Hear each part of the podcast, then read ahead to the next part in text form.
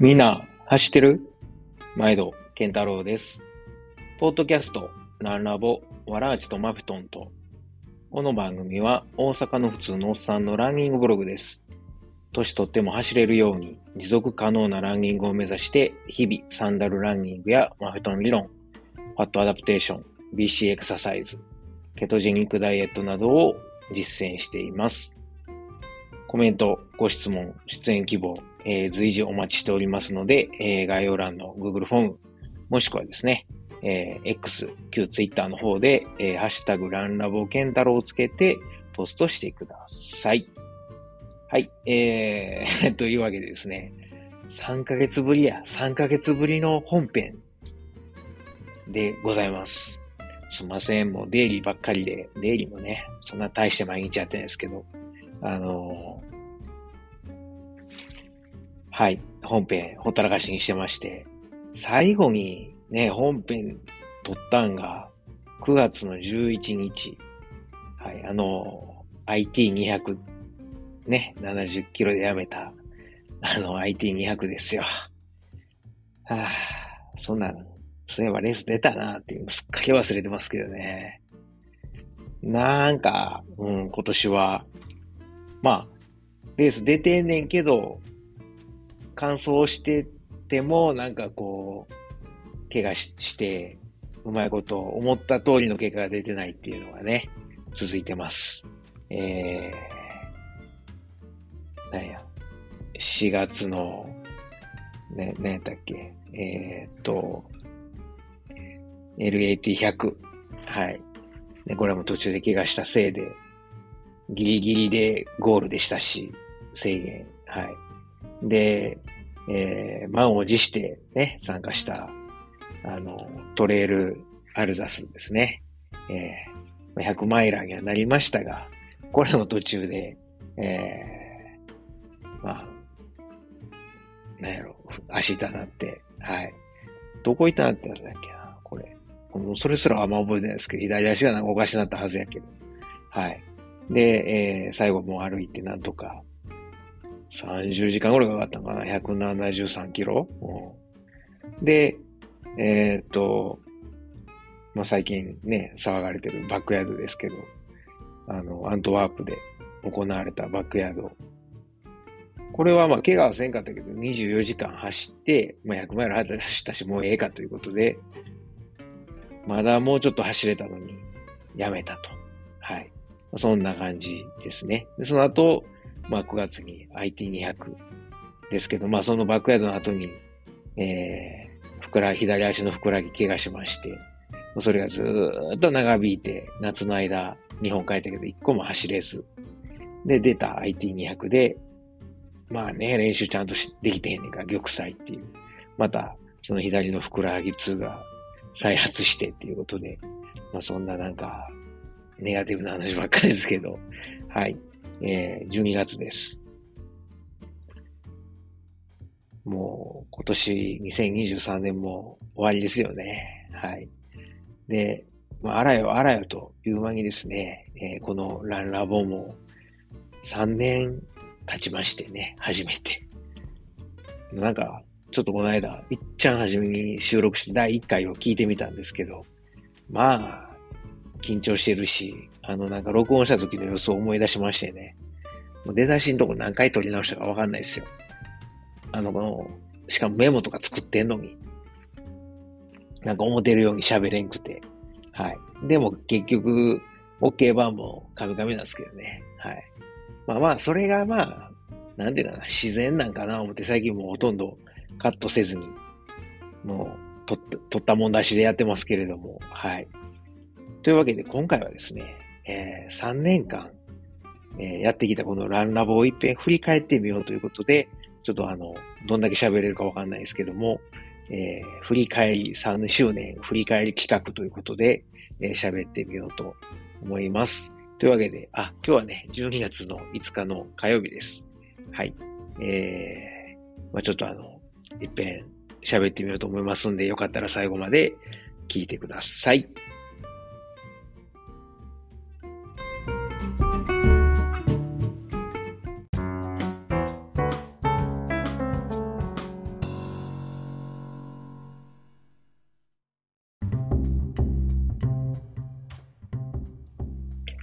はい。えー、というわけで、第60何回になるんだろ？う。えー、6回目の本編ですね。本編としては第66回目になるんですけども、デイリーの方はね、180何回やってるから、まあ、250回ぐらい、えー、まあ、合わせるとやってることになりますが、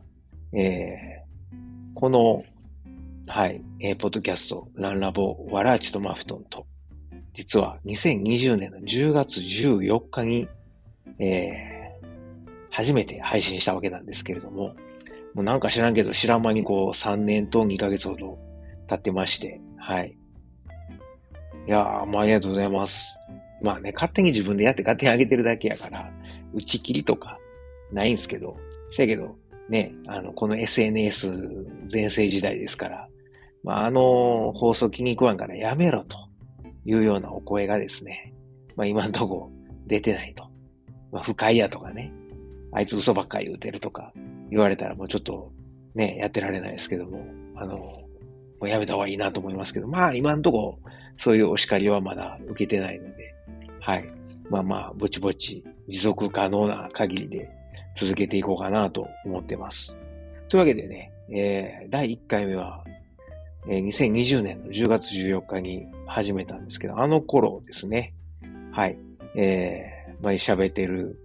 内容が、まあなんでこのポッドキャスト始めたんかいうことをぐだぐだね、えー、喋ってました。はい。あの頃はちょうどコロナ真っ盛りでして、そもそも、まあね、ポッドキャストを始めたものコロナになって、その、まあ、在宅勤務っていう今までそんなもんなかったのに、在宅勤務というのができて、で、まあ言うたら通勤が僕は毎日3、えー、行き帰り3時間ぐらいかけてるたんですが、それがなくなった分時間ができたと。はい。で、まあ在宅勤務って何やかんやで仕事しすぎるんですよね。で、こう、仕事うん、だらだらやってたらもうちょっとこの辺にしようかな、みたいな。で、その頃は、まあコロナもあったし、息子がまだ幼稚園とかちっちゃかったんで、僕はあの在宅勤務はあの、えー、実家ですね、津良市にある実家の方に、まああの、走っていってですね、パソコン担いで。で、えー、実家で仕事して、で、また走って帰ると。で、うちの実家はあの、商売やってるんで、まあ、いつもあの、宣伝させてもらってますけど、駒川東屋いうね、昆布屋を関東でいうとこの佃煮屋ですけど、やってまして、そんなこんなで、親父らは、まあ一応コロナであっても店行っとったんですね。せやから、まああの、在宅勤務僕一人なんですよ。これチャンスと。で、その頃から聞き始めた、あの、ポッドキャスト。まあ、まずは100、100からですね。ともさんの100 Miles、100 Times から聞き始めて、そこからどんどん広がっていってですね、いろんな、モッチーラジオとかですね、あの、もう本当にオフトレイルトークとかいろいろ、あの、聞かせていただいて、今も聞いてますけどね。はい。で、えー、自分もやってみたいなと。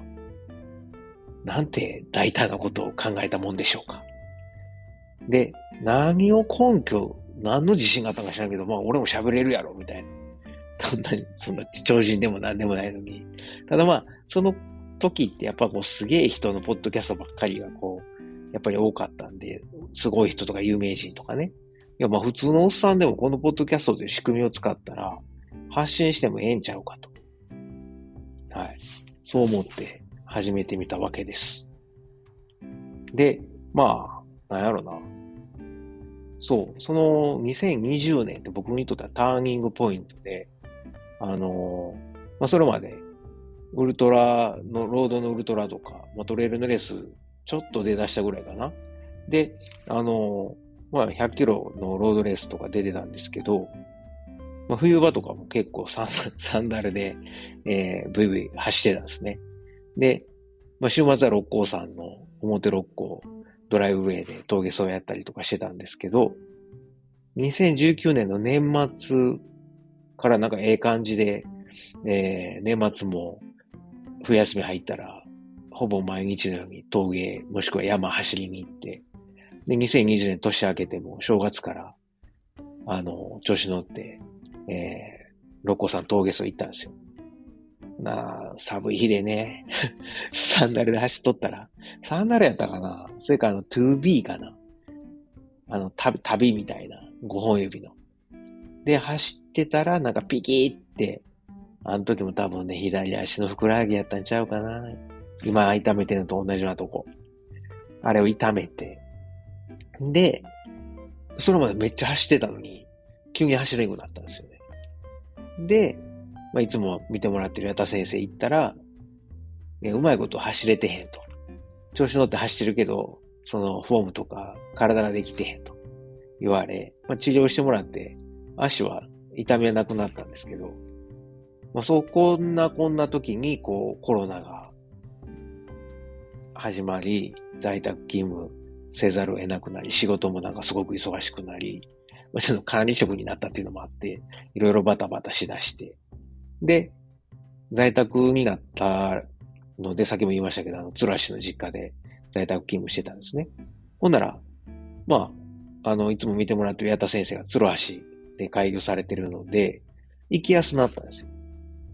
まあ、週に一回、あの、仕事終わった後に、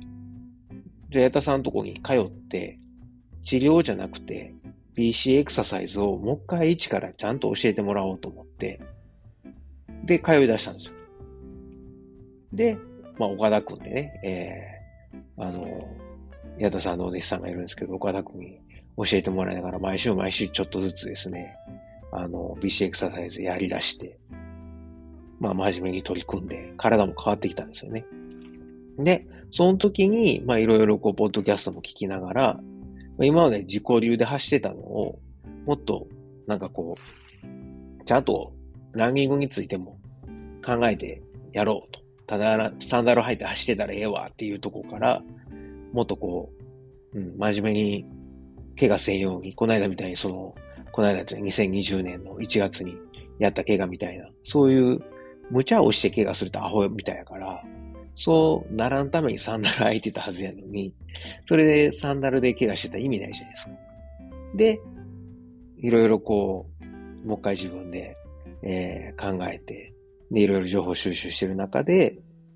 再開したのが、マフェトン理論やったんですね。それもたまたま、えー、ともさんのポッドキャストに、えっ、ー、と、ともやさんですね、矢崎ともやさんが出演されてる回があって、新越かなんかで、はい、あの、表彰台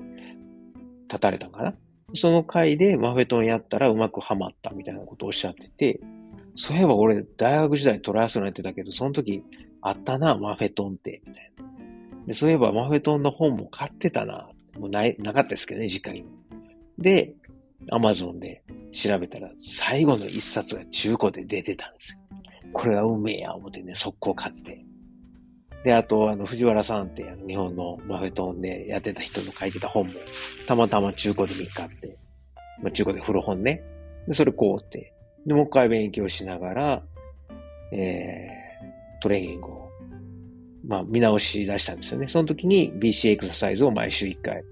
えー、矢田さんのとこ行って教えてもらいつつ、毎朝、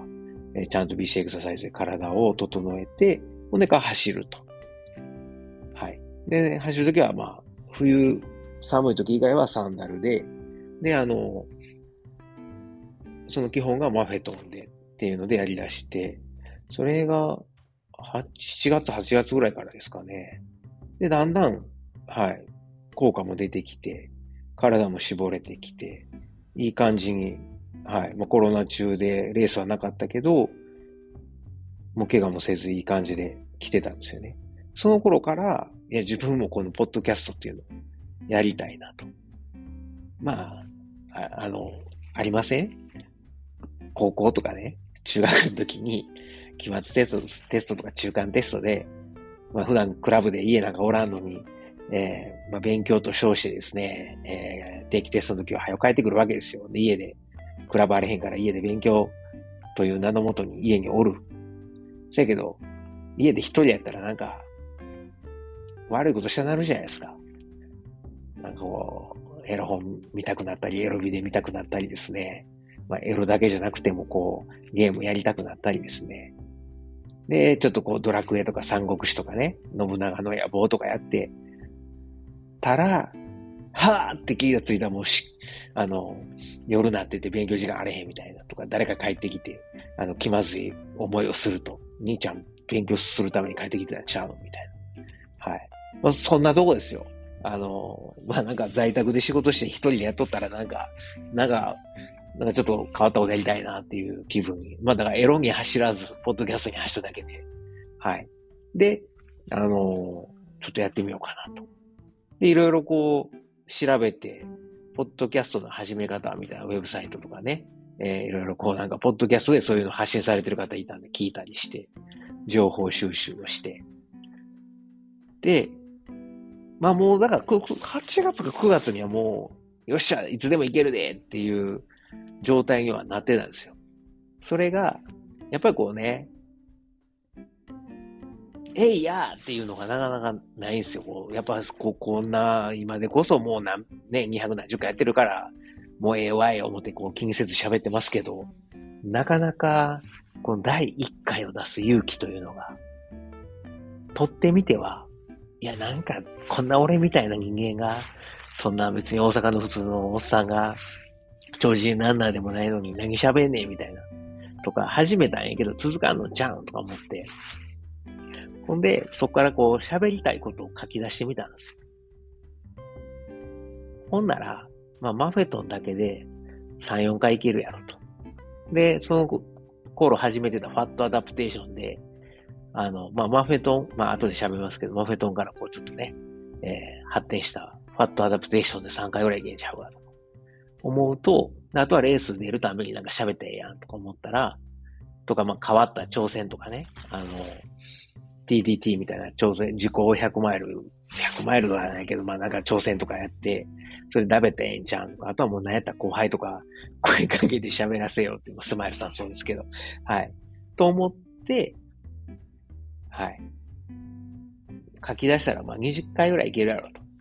こんなんやってみるかということで、えー、始めたわけです。で、えー、記念すべき第1回目の10月14日に出して、で、まあその時にね、あの、友ズセオリーみたいななんかないかなと思って、まあなんか力言葉っていう、まあ自分が日本語教師というのをこう、前面に押し出してですね、まあ、そのコーナーも無理やり入れ込んだと。しょっぱなに紹介してるば、あの、力言葉が、君にしかわからなくたって楽な道は選ぶな。最後に報われるのは逃げずにいた君自身だから。これなんかもうランニングというよりはなんかポッドキャストを 始めようとしてる自分に言うてたんかっていう、今から思ったらそうかもわかんないですね。まあまあ報われてんのかわからんけど、はい。あの、安倍真央さんの当時聞いてた Believe in Yourself。こんなん今一個も聞いてへんけどね。いやー、なんか歴史を感じますよね。はい。まあ、あの頃の自分が、の好みも分かって面白いです。まあ、そんなこんなで、はい、ポッドキャストを始めまして、で、そのまあ、この3年間をちょっと振り返ってみたいんですけれども、えー、第2回目ではですね、なんで自分がサンダルランニングを始めたのかという、まあ、きっかけを喋りました。それはもうさっきもあの申し上げた、あの、えー、2020年の正月に怪我したと。はい。ものもあるし、はい、じゃあ、それちゃうわ。それちゃう。それサンダルランニングちゃう。あの、まあ、そうですね。自分がサンダル始めたのは、あれですよ。子供が生まれてから、2014年に長男が生まれてから、ちょっとまあね、え、夜泣きとかもあって、運動やめてたんですよね。夜中起きて、えー、ミルクやったりとか、おむつ替えたりとかいうのは、まあなるべく、あの、嫁に蹴って起こされながらですね、なんとか、まあ嫁は満足はしてなかったやろうけど、まあそんなめっちゃ怒ってはいなかったんで、なんとかこう一緒に育てるというのを、はい、仕事も早く帰ってきて、風呂入れたりとかですね、まあなんとかかんとか、まあ、嫁に満足はしてもらえないまでもなんとかこう、あの、自分も参加して育児をやってたんですけども、その時に、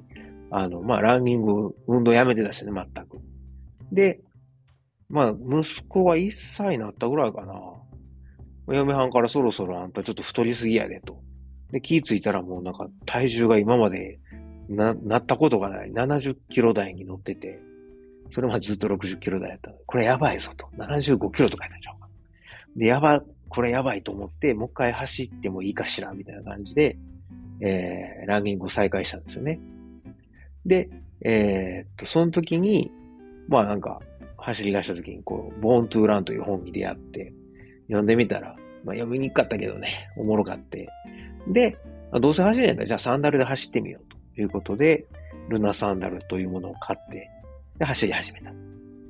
で、まあ、その時の、まあなんか、サンダルに、ランニングに変えたらこんなにいいことがありましたよ、みたいな話をね、えー、2回目で、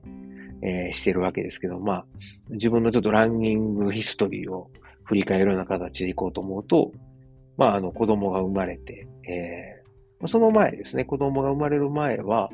えー、オランダに、えー、1年いたんですけど、まあ、オランダでもちょこちょこ、えー、マース川の河川敷走ったり、あとはサッカーやったりしてたんで、運動はまあ週3、4回かな、はやってましたね。今みたいに毎日は走ってなかったけど、で、その前はカタールに7年いたんで、その時はもう走ってたけど、まあ、暑いんで、そこまで、えー、時間ある時だけちょっとこう海岸沿い走ったりみたいな感じでしたけど、大会に出るとかそんなんではなかったですね。まあもともと僕はだからずっとサッカーやってたんで、水泳とサッカーを子供の時からやってて、2歳からさ、え水泳始めて、サッカー小学校から始めて、小学校3年かな。で、中学、高校もサッカー部。ただ、サッカーよりも長距離走る方が得意で、校内マラソン大会とかで陸上部よりも速くて、あの、4番とか。まあ言うてもね、あの、校内マラソンつっても10何キロやったんですけど、12キロかな。はい。あの、淀川行ってっていう。まあ、そういうので、まあ、走るが得意やったんですね。はい。で、えー、大学で、まあ、友達に誘われてトライアスロン部に入って、ほんで本格的にランニングを始めた。で、初めてフルマラソンに、えー、出た時に、いきなり初マラソンで、えー、サブスリー、2時間58分やったかな？で、走って、ただその後疲労骨折しちゃって、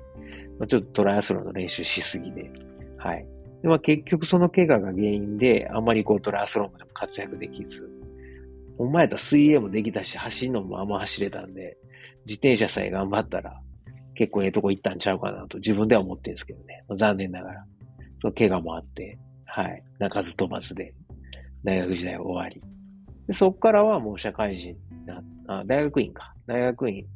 入ってすぐマレーシア行って。で、まあなんか、なんすかね、体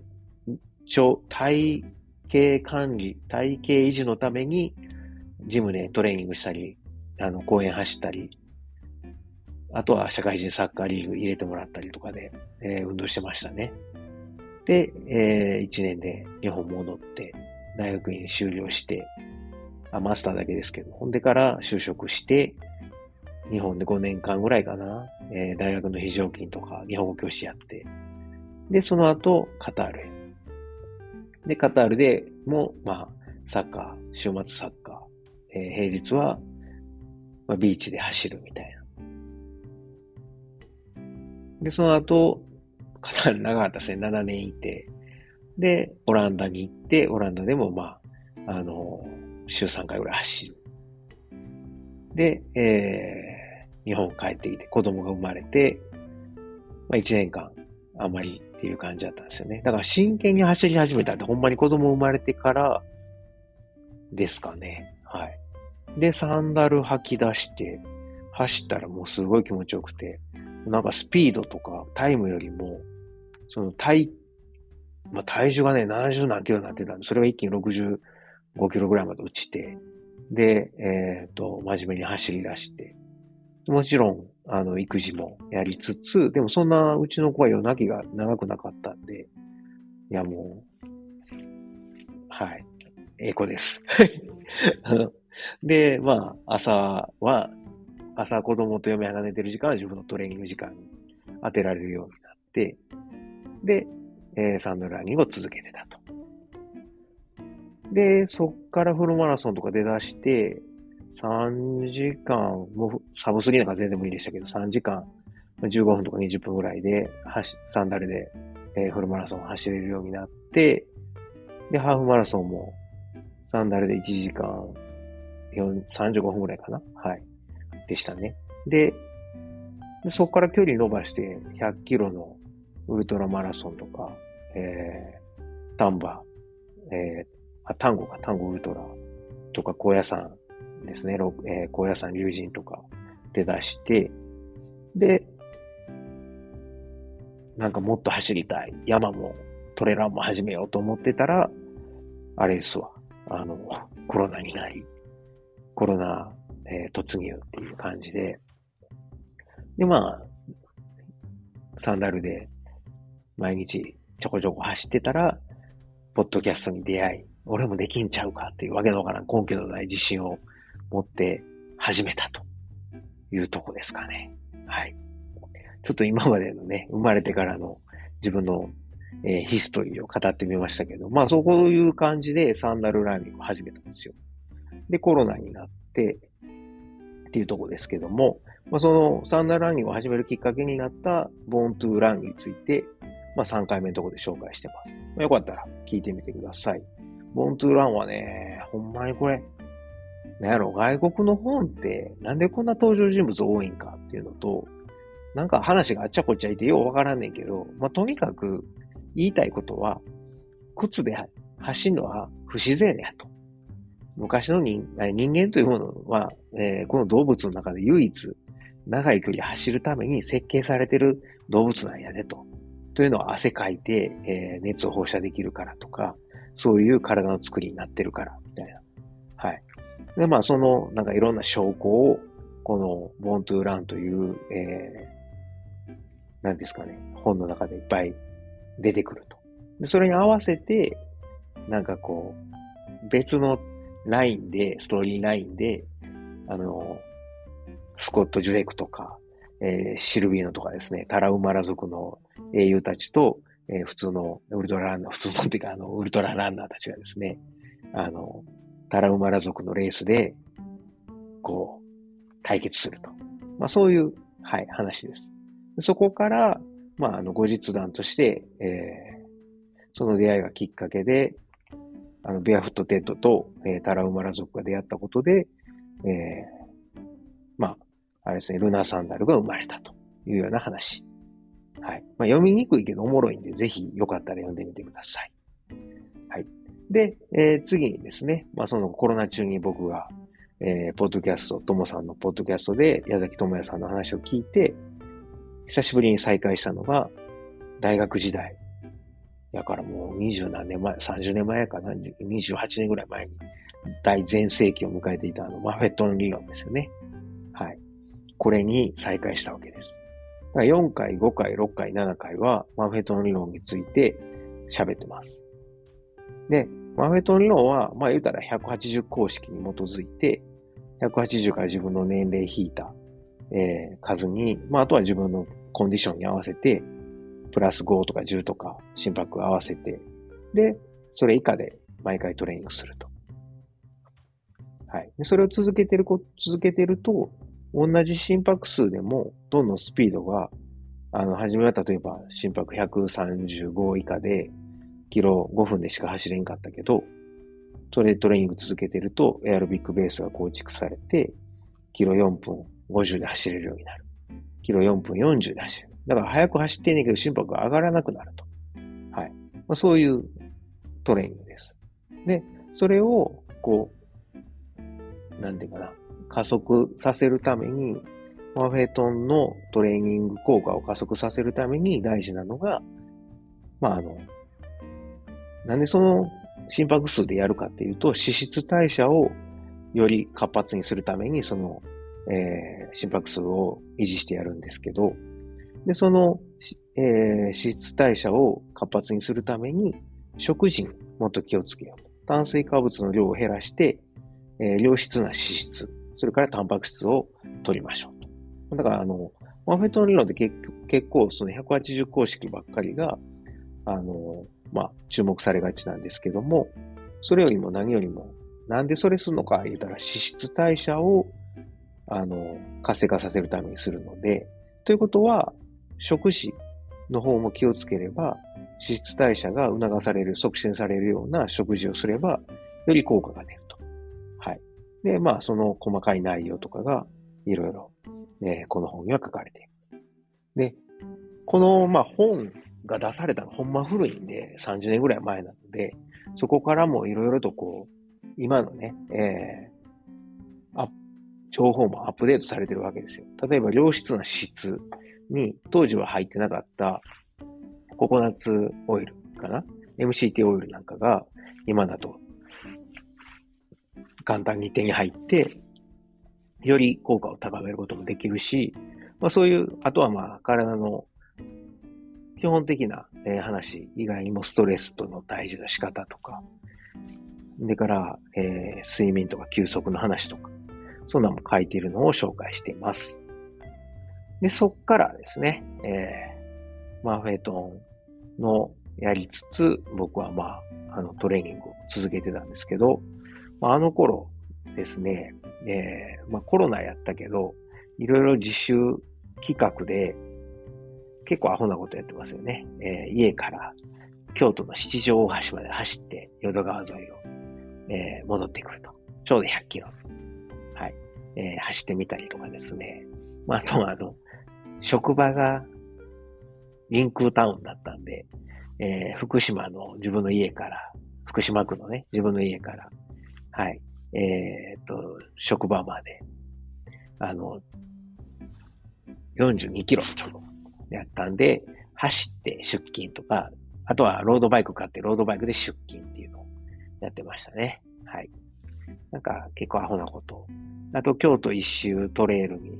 えー、行ったけど、あの、ライト持っていくの忘れて帰り、あの、めっちゃ怖かったとか、まあそんななんか、いろいろこう、はい、アホなこともやっております。相変わらずやなと。はい。まあ、そんなとこですね。それから、えー、2020年の最後は、あれですね、スマイルさんと、何年かぶりにスマイルさんと会ったんですよ。スマイルさんと、多分二人で、まずはじめにあれちゃうかな。あの、六甲山、重曹行ったんちゃうか。それもスマイルさんは、あの、大学のトライアスロンの後輩なんですけど、あの、全く大学終わってからは会ってなかったですね。彼も中国とか行ったりしてたんで。で僕はあんまりこうトライアスロン部ではあの怪我したりしてたんで、いい先輩ではなく、はい。ただ、なんかで、す、フェイスブックかインスタか、ストラバかなんかで、はい、またやりとりが始まり。で、じゃあ今度一緒に、あの、ロコさん、重曹行くみたいな感じで、ほんまに何年かぶりに会って、走りに行ったと。で、そっからですよ。やりとりが始まって、2020年の最後に、じゃあ二人で大阪城のコース何キロやったかな ?5 点、4点何キロやったと思うんだけど、それを、まあ何周も走って、あの、12時間走やろうかと言うて始めたんですけど、もう途中で飽きまして、100キロ行ったからもういいやんつって100キロでやめたっていう、はい。まあ、あの、僕ら途中で上公園100と、はい。え、ほんま、あの上公園12時間耐久、えー、トレーニングのはずやったんですけど、まあ、上公園100キロっていうね、えー、まあ、チャレンジになったと。それを最後に、えー、その話と一緒に、2020年を二人で振り返ると。そこからなんか毎年、えー、年末はスマイルさんと一緒になんかいろいろ振り返るというのが恒例になっております。というわけで2020年はそんな感じです。ちょっと休憩します。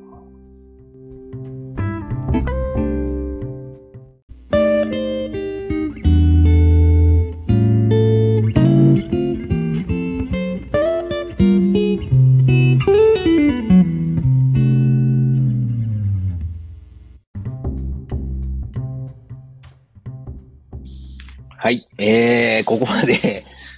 大丈夫ですか？皆さん。あの、耐え難くないですか？なんかすごい、あの、おっさんの昔話みたいなのを聞かせてしまっているんですけど、まあよかったらね、時間ある人は聞いてください。はい。まああの、このランラボを最近聞き始めてくれた人とかですね、なんかはこう、あ、こいつこんなやつなんやと。はい。えー、まあ、ランニングブログとして始めてるんで、その初めの方、ね、あんまこう知らない人もいるかもしれないんで、まあ、この3年、3周年、えー、過ぎてますけどね。えー、3周年を迎えたということで、まあ、どういうふうに自分が変わってきたかというのをですね、この3年間を振り返ってい、えー、こうという企画なんで、まあ、よかったらお付き合いください。はい。えー、というわけで2021年に入ったわけですけども、なんかもう一個も覚えてへんけど、2021年は、走りのテーマみたいなのをなんか自分で設定しててね、ハイヤー、ハイヤー、ハイヤー。って、アホちゃうかこいつと思いますけど、ええ年して。はい、40、何歳やろ ?3 歳か4歳やと思うんやけど、まあ、高く高く高くやって、なんかこうオリンピックのあれみたいなね、なんか標語みたいですけど、目標みたいですけど。で、まあ、登りを鍛えたいと。累積標高を積み上げたいというようなことを2021年はおっしゃってます。一個も覚えてません。はい。で、あとは BC エクササイズでなんか自信を得たんでしょうね。毎週やった3で、えー、岡田くんに教えてもらったことにより、まあ、呼吸とエクササイズをしっかりして、体に芯を立てていきたいというようなことをね、のたまってますね。ね、えー、新たな挑戦、開拓。意味が分かれへん。何を開拓すんねやろ。何やろ、コースかな。あとはレースとしては、2021年はこの頃、えー、野瀬の妙見山パワートレールラン、25キロ。で、比叡山の50マイル。なんて無謀な。累積標高5500メートル。水と大阪100キロ。高野山龍神100キロ。を、ね、出るつもりやったんですが、スイートと高野山は残念ながら延期になったと。で、多分この後あれですよね、えー、後でわかるんですけど、比叡山も結局、えー、コロナのせいで亡くなりました。はい。で、えー、第10回目の時に喋ってんのが、あれですね、えー、っと、なんじゃ、えああ、この頃、2021年の2月に緊急事態宣言が、この頃出てたんですね、1月から。はい。で、えー、なんか、3月にキャノンボールにエントリーしたから、えー、しかもパワーにエントリーしたから、まあ、六甲山の全山重曹、えー、片道だけやけど行ってきたというようなことを喋、えー、ってます。で、まあ、10回目はファットアダプテーションについてですね、えー、語ってるんですけど、まあ、僕はもう2019年ぐらいから、あの、まあ、食事も気をつけるようになって、で、特に2019年ちゃうな、2020年か。だからマフェトン始めた時から、脂質代謝を促進するために、ファットアダプテーションを取り入れ出したんですよね。で、糖質をなるべく取らずに、えー、脂質、えー、MCT オイルを取ると。ただこの頃はまだそこまで今みたいにこう、ストイックに、えー、なんやろ、えー、やってなくて、本当にもう、朝ごはん食べない。その代わりにバターコーヒー。で、えー、前の日の晩ご飯食べてから、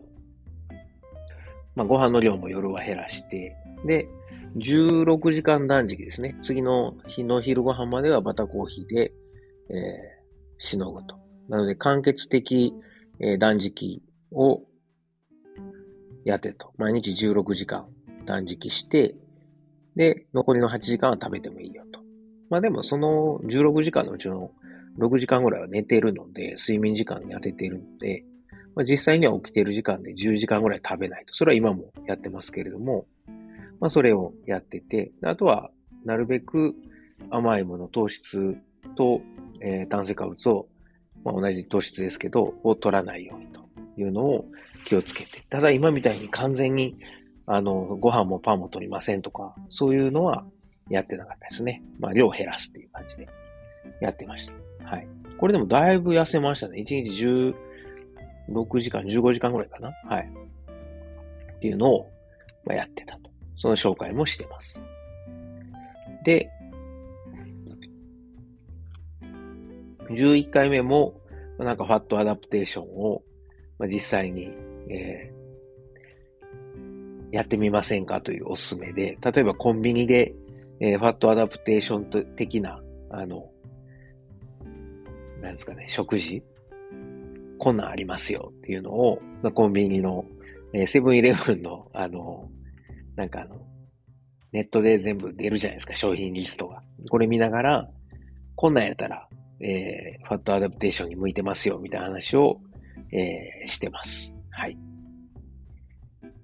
で、えー、13回目ですね。は、まあ、キャノンボールに向けて、えー、練習してるんですけども、じゃあ12回目か。12回目は、まあその頃、もう毎週末のように、まあ早朝ですね。週末は早朝、人が乗ってない時間帯に、電車で、まあ一応マスクして、六甲山行って、で、峠走、土曜日は峠走、日曜日は山走るっていうのをやってましたね。まあ、日曜日は山走るか、まあ、淀川走るかっていう感じで、まあ、なるべくコロナを、あの、なんですかね、コロナで、コロナにならんようにとか、まあ、あとは、かかってなかったけど、まあ、なんていうか、広めないようにっていうことで気をつけてました。ただこの頃ね、大変やったんが、親知らず抜きまくってたんですよね。だからあの、結構歯腫れて、あの、10日間ぐらい走れんかったりとか、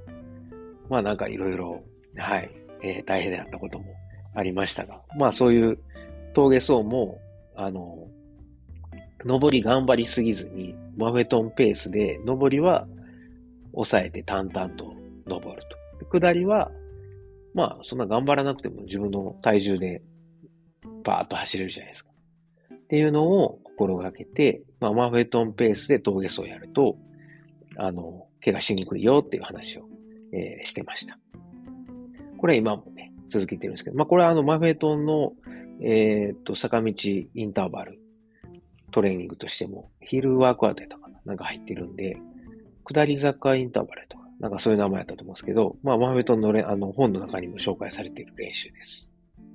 そして、キャノンボールですね、えー、出走しまして、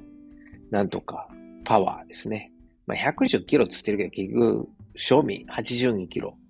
獲得標高は5000、まあ、コースによるんですけど、5800か900ぐらいでしたね。で、この時に、たまたま途中で、あの、声かけて仲良くなった、あの、北田さん、はい、と、なんかもう途中から仲良くなって北田さんと喋りながらずっと、どっからよ、菊生代ぐらいかな。毎朝の菊生代ぐらいから喋り出して、で、もう最後まで一緒に行ったんですけど、北田さん、今山梨なんですけど、もともと関西の人で、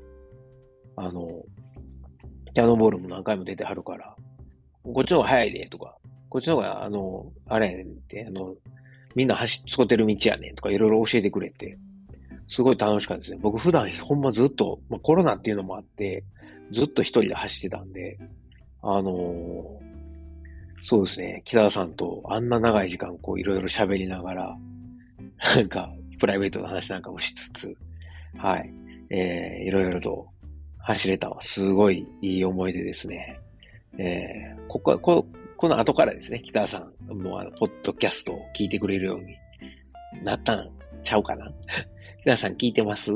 あの、まあ、あの、聞いてなくてもいいんですけども、はい。えー、あの時はお世話になりました。またどっかでお会いしたら一緒に走りたいなと思ってます。で、えー、この後ですね、えー、4月、というかまあ3月の、えー、末かな？ぐらいに、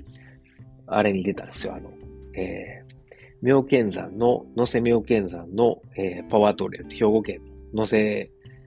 にある、はい、妙見山という山があるんですけど、そこで25キロ。まあ、実際26.67、27キロぐらいかな。で、獲得標高1600ぐらいのレースに出ました。この時結構走れて3時間33分。181人中12位と。なんか、まあ、結構走れましたね。特に下りが全く、なんていうかな。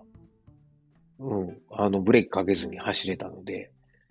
この時は靴で行ったのかなサンダルやったかなちょっと覚えてないですけど。はい。すごい楽しかったですね。あの、妙見山。はい。いい思い出です。というのは、その前かな。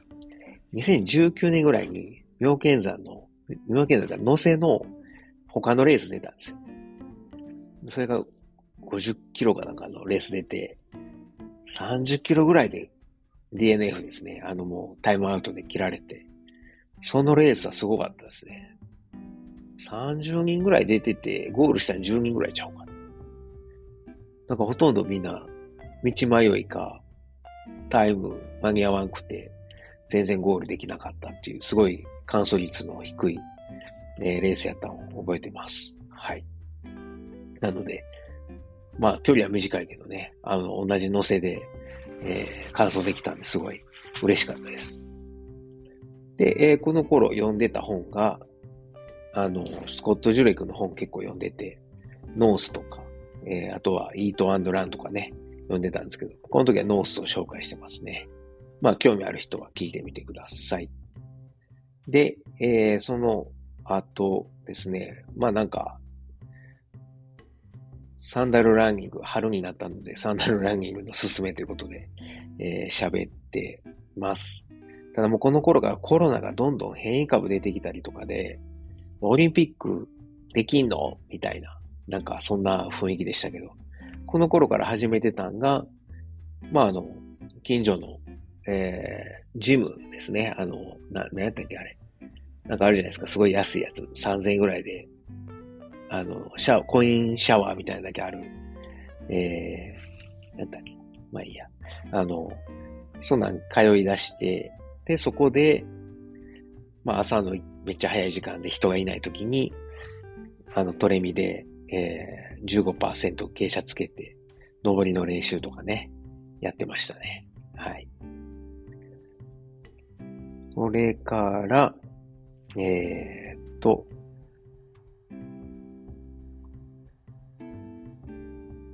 あとはあれですかね。まあ、この頃、ポッドキャストですね。その頃聞いてたポッドキャストについていろいろ紹介をしてます。まあ、ランニング系のポッドキャストの多いこと多いこと。はい。えー、あとは、今と変わんないですけど、古典ラジオとか朝日新聞、えー、ニュースの現場からビジネスウォーズ。この辺は今も聞いてますね。あの頃はあれですね、コーヒーブレイクジャーマン聞いてましたね。まあ、ドイツ行くんが、はい、あの、実は決まってたんで、えー、ドイツに行く準備として、あの、コーヒーブレイクジャーマンという、あの、なんですか、無料で、ポッドキャストで、あの、外国語勉強できる、ポッドキャスト聞いてました。あれ、いいっすよ。コーヒーブレイクスパニッシュとかいろいろな言語のがあって、あの、結構質がいいのでおすすめです。さあ、その後ですね、えー、2021年、ゴールデンウィーク前にアホなことをやってます。というのは、2回目の緊急事態宣言が出るっていうのが、えー、4月25日から出るというのがもう、えー、まあなんですか、ニュースとかで言われてて、で、あれなんですよ。あの、それの前にですね、これはもうドイツに行くのは分かってたんで、ドイツに行く前に一回やっときたいということで、えー、琵琶湖一周、琵琶市、走ろうと。それもサンダルで走ったろうと。いうことで、ビワイチサンダルランに行ってきました。これはもう本当に緊急事態宣言が出る、えー、前、前日ぐらいにね、行ったんですけれども、はい。まあ、24時間ぐらいで行けんちゃうかと思ったら、全然行けなかったですね。もう、何時間かかったかな ?20、何時間か忘れたけど。まあ、あの、途中、琵琶湖の、なんか、湖岸っていうんですか、えー、岸のところに、ある、あずま屋というか、なんか小屋みたいなとこで、小屋じゃないな、あれ、なんていうの、屋根だけあるベンチみたいなとこで、30分、1時間かな、仮眠して、もう完全に爆睡してましたね。まあ、あの、春やったんで暖かかったからよかったけど。で、えー、あと最後にあの、どこや、大津つくてま、大津か、大津ついて、もうあとちょっとっていう時に、マクドで一回シェイク飲んでたんですけど、シェイク飲みながら寝てましたからね。それを横で見てた、見てた、横に座ってた女子高生が、僕指さして、おっちゃん寝てるわ。おっちゃん寝たるわ。みたいな感じで その声聞いて、ふわーってなって、もうほんまシェイク、危うくね、シェイクのストローで喉刺し死ぬとこでしたね。一番かっこ悪い死に方ですけど、もう幸せなんか幸せちゃんかわかんないですけど、まあ、シェイク飲みながら死ねるってなかなか、なかなかないですね。でもちょっと幸せかも。えすごい美味しいですからね。しかもめっちゃ暑かったから、すごいなんかシェイクが冷たくて美味しくて。でも、なんやろ、多分甘いもん飲んだから、体がびっくり、脳がびっくりしたんか、血糖値スパイク起こしたんか。とりあえず、眠かったね、そのまま寝てたっていうね。女子高生のおかげで起きましたけど。で、女子高生からしたら怪しすぎますよね。なんか T シャツ短パンで、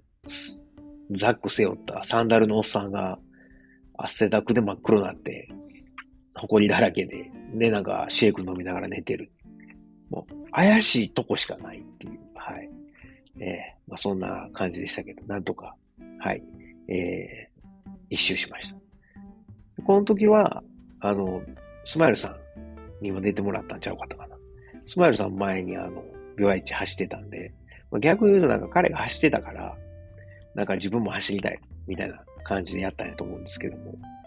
ただこの後ですね、問題は、めちゃくちゃ、あれが出たんですよ。あの、帯状方針が生まれて初めて出て、なんか、その後、その一週間後ぐらいにスマイルさんと京都の一周トレイル行こうか言ってたんですけど、全くゴールデンウィーク走れず、はい。な、あの、皮膚科のお医者さんにおばあちゃんなんですけど、何したらこんなん出たんって言われて、いや、ちょっと琵琶湖サンダルで一周走ってきたんですって言ったら、やっぱ年取ってる人強いですよね。はあ、そんなんしたらこんなん出るわ、ははは、言われて。で、これ、あの、そんなひどないから、この塗り薬塗って、この飲み薬飲んどったら治るさかい。まあ、一週間走ったらあかんで、って言われて。はーい。そんなんでええの？一応血液検査しとくけど。で、一週間後に行ったら血液検査全く異常なく。はい。あの、コロナでね、えー、みんな免疫下がってるから、あんまり無理せんようにっていうことだけ言われて。はい。この頃、あれなんですよ。毎週末のように息子とえー、まあ、六甲を中心に山登り、ハイキング行きまくってまして。というのはまあね、日本離れてドイツ行く分かってたんで、その前にこう思い出作りで、いろいろ、あの、行きましたね。兜山、えー、風吹岩、で、六甲最高峰とか、マヤ山、あとあの、岩場、鎖場とかですね。他に馬の背も行ったね。あとは、片野も行ったかな。なんかすごい、いろいろ思い出ができて。で、あの、レンタカー借りて夜、夕方からカブトムシ取りにとかですね。あれはどこ行ったっけ？あれは、ミノーの方かな行って。いや、生まれて初めてと言いますか、親父が取ってくれたもあるけど、自分で木登ってカブトムシ取るなんてまさか、みたいな。はい。あの、オスもメスも取って、息子がすげえ尊敬の眼差しで。はい。いや、自分もね、まさか取れると思ってんかった。でも取れちゃったから。でも、もう嫁はんに、もう、もうすぐドイツ行くねんから、持って帰ってきたらあかんって言われて、すごいショックやったんですけど、よあの息子も僕も。逆に言うと僕の方が命張って取ったんでショックやったんですけど。まあ、あの、そこにいたご家族に。あの時、オス2匹、メス1匹取ったんやったから、なんか、途端あげ、あげたらめっちゃ喜ばれて、え、なんかの、詐欺ですか？とか言われて、いやいやいやいや、あの、自分ら買ったらいけないって嫁に、なんで取りに来たみたいに言われて、いや、ちゃんと息子に見せたくてって、手に触らしたけたくてとか、まあ、ほんま取れると思ってへんかったんやけどね、と思いながら。はい。そんな思い出もありますね。まあ、今から考えたら、ええー、思い出です。はい。で、えー、っと、まあ、そんなこんなで、あの、琵琶湖一周してですね。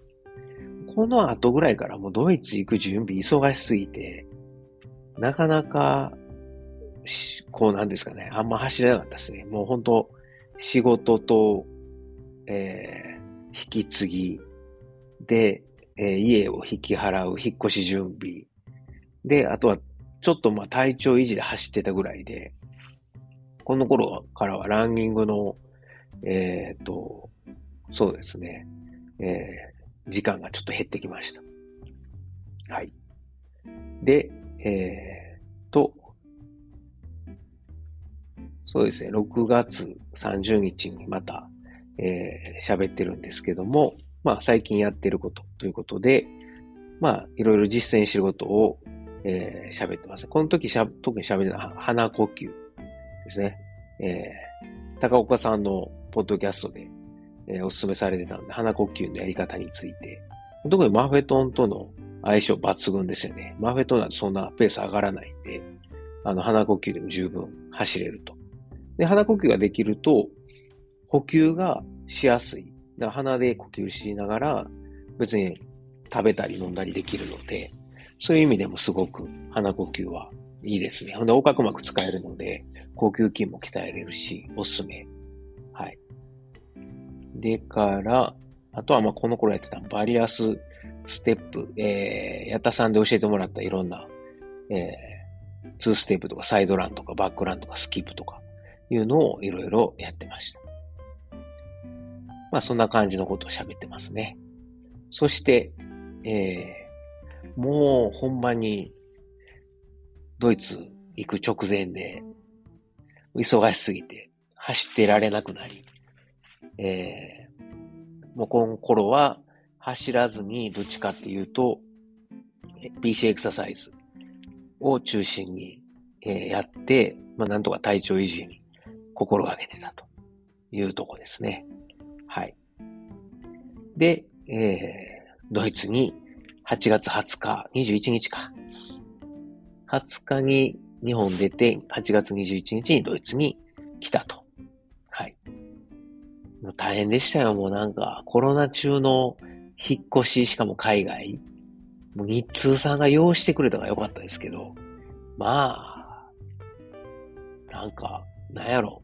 まあ、7年も日本いたんで、オランダから帰ってきてから7年間の、この家具とか、えー、いろいろ処分が大変で、もうほとんど、なんですかね、あの、メルカリとか、あとは無料で譲るやつとかで譲ったりとかして、あと業者さんが結構取りに来てくれたのも良かったし、まあね、7年も使ってたら、家具ももう、うん、売るというよりはどっちかというと処分でいいかなっていう。まあ、あとは友達とかにあげたりとかで、なんとか、はい。えー、缶とか、はい。で、何？直前に息子が熱出してコロナちゃうかみたいなこともあったんですけど、まあコロナではなく、で、当日熱も下がりなんとかね、えー、飛行機乗れてよかったなと。ちょうどデルタ株で死者めっちゃ出てた頃ですからね。その頃ドイツは一回収まって、着いたらすごいなんか緩かったんで、このギャップなんなんみたいな。マスクほとんどしてないけど、みたいなとこでしたね。で、ドイツに来てからは、まあ、あのそうですね、レース云々よりもまずは生活に仕事になれることが大事やったんで、とりあえず体調維持がてら、えー、まあ、家がライン川の近所やったんで、ライン川をひたすら走ると。はい。いうことをやってました。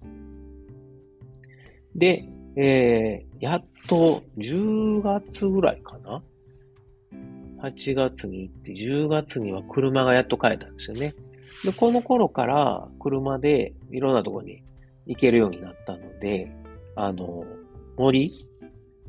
ドイツ？というかデュッセルドルフは、山はあんま近くないですけど、森が近くにあるので、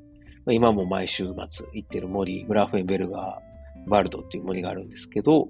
えー、そこでなんか、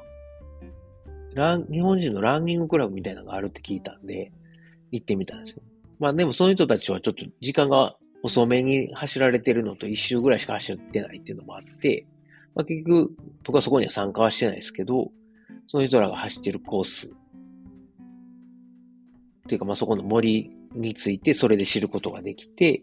で、その森の中で自分でコース作って、えー、今走っていると。そんな感じです。で、ようやく、なんかこう、ちょっとアホなことをやろうという気持ちになり出して、いろいろとこうやり出しましたね。で、それが、例えばまあ一個は、えー、ロードバイクを買ったので、ロードバイクで ZWIFT を、えー、始めて、まあなんかランニングとロードバイクを組み合わせた練習っていうのをやったりとか、あとは、えー、この頃買った本は、買った本で面白かったの何やったっけな。まあいいや、えー、ちょっと後で紹介します。その後ちょっとアホなことをやろうと思って、その森を50キロ走ったらどうなるやろうと思って、5.6キロの、一周5.6キロ、えー、獲得標高120メートルのコースを9周と。で、駐車場があるんで、駐車場に、あの、車を置いて、車に、まあ、あの、補給食とか、ドリンク置いといて、で、まあ、あの、疲れたら補給するという形で、えー、50キロ走ってみました。その様子はなんかあの、周回ごとにちょっとこう、録音とかしたりして、はい。えー、紹介してます。第33回です。よかったら聞いてください。で、そんなこんなで、えー、まあ、そうですね、2021年、前半は楽しくキャノンボールとか、妙見山とか、えー、レースも出れてたんですけども、あとは、ビワイチとか楽しんでた前半。後半はもうドイツ行くので、バタバタでなかなか落ち着きませんでしたが、えー、2021年が終わったと。で、またいつもの、えー、定番になっているスマイルさんとの、えー、2021年の振り返りをしました。そして、そして2022年ですね。まず一発目に、えー、やった、えー、のは、あの、職場まで行って走って帰ろう。ということで、家から、まあ、あの、ちょうど、えー、祝日で休みの時に、あ、祝日じゃないな。日本は成人の日で休みで、うちの職場一応、なんか時々日本の祝日も休みなんですよね。全部じゃないけど。で、それで、まあ、成人の日で職場休みやったんで、え、平日、ルセルドルフからケルンの大聖堂まで行って、で、走って帰ってくると。ちょうど80キロっていうのをやってみました。いやー、楽しかったけど、もう、なんか単調すぎて道が。そこはあの、いつも自転車で通ってる道なんですけど、もう二度とやりたくないなと。もう一回ぐらいやってみたいや、でもおもろないしな。はい。というのをやりました。あの、ケルン巡礼ランと名付けて、えー、やってました。その頃買って読んでた本が、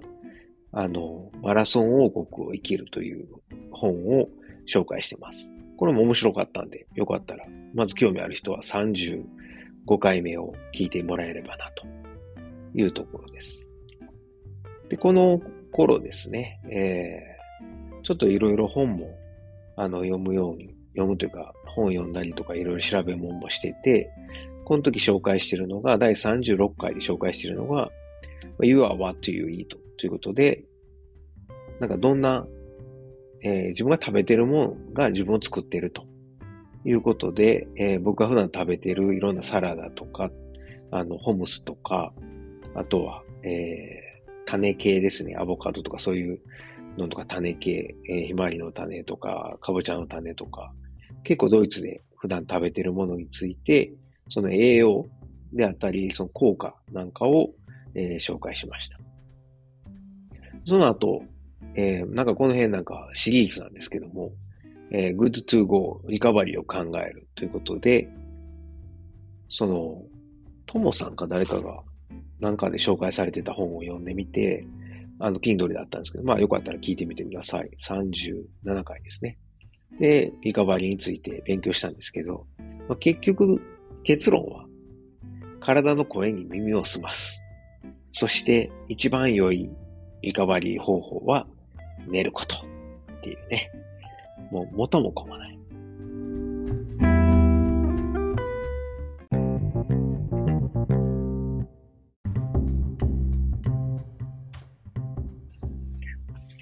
えー、っと、すいません。30分を超えてしまったので、喋ってる途中で切れてしまったんですけども、まあ、あの、good to, good to go ですね。リカバリーで、まあ、結局はまあ寝るのが一番やね、と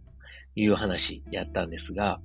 まあ、この辺からですね、なんとなく悟りとして分かってきたのが、食べ物もしかり、えー、リカバリーもしかり、もちろん、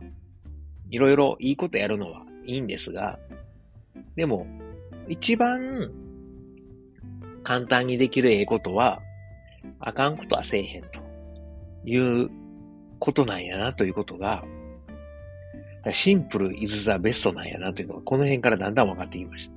た。食事について調べても、勉強しても、結局、体に悪いもん食わへんかったら、めちゃ甘いもんとか、砂糖入ってるもんとか、あの白い粉ですよね。いわゆる白い粉、砂糖、小麦粉なんかが入ってるものを食べへんかったら、その代わり野菜とか食べてたら、ええええよと。で、まあ、油に関しても、その良質な MCT オイルとかアドアボカド、どうしてもアドカボって言っちゃうんですけどね。うちの息子もアドカボって思ってたみたいですけど、アボカドオイルとかですね、ああいうのを取った方がええと。逆に、えー、まあ、ひまわりオイルとかですね、えー、ああいうキャノーラオイルなんかで揚げたもんは、まあ、不法は脂肪酸となってしまうので、取らん方がええと。そういう、まあ、いわゆる、あかんもんはしないとか、あとはリカバリーにしても、そら、レースの後とかめっちゃ走った後に酒飲んだらリカバリーには良くないよねとか、あの、消化に悪いもん食うたら、胃腸が疲れるからリカバリー遅れるよねとか、はい。そういうなんか、うん。あんまり良くないことは、早寝早起きした方が、それは絶対体にいいよねっていう。逆にあの、だらだら夜更かしてると、体に良くないよね。寝る前にスマホ見てたら、脳が興奮して、熟睡できへんからとか、お酒ね、深酒すると爆睡、熟睡できないんで、リカバリン良くないよねとか。まあそういうことが分かってきました。で、この頃から、まあ、38回で紹介してるんですが、まあ、あの、自分自身は、えー、いろいろ、またこう、チャレンジというか、えー、できることをやってて、例えば、えー、ケルンまで、職場までですね、41キロ、えー、ガソリン代も上がってきたということで、まあ、あとは春になって暖かくなって、あと、こっちは夏場は昼間が長いんですね。夜暗くなるのが夏場だと10時とかまで暗くならないので、あの、まあ、5月過ぎぐらいから暖かくなってきたもん、えー、いいことに、4月ぐらいからかな。はい。だんだん日が長くなってくるので、ロードバイクで通勤を始めました。片道41キロなので、往復で82キロ。まあ、その日は走らなくても、それだけで十分いいトレーニングになるし、まあ、できんのやったら、職場着いてからとか、家帰ってから、まあ、軽く30分でも走ると、まあ、ブリックトレーニングっていう、トライアスロンでよくやる、あの、レン、レンガですかね。はい。えー、レンガみたいにもう重くなった足をさらに、えー、走ってみるみたいな。で、粘りがつくというか、トレーニング効果が上がるっていう、そんなのがあるんですけど、そんなやり出したりしてますね。で、その頃、えー、泰造師匠から質問いただいて、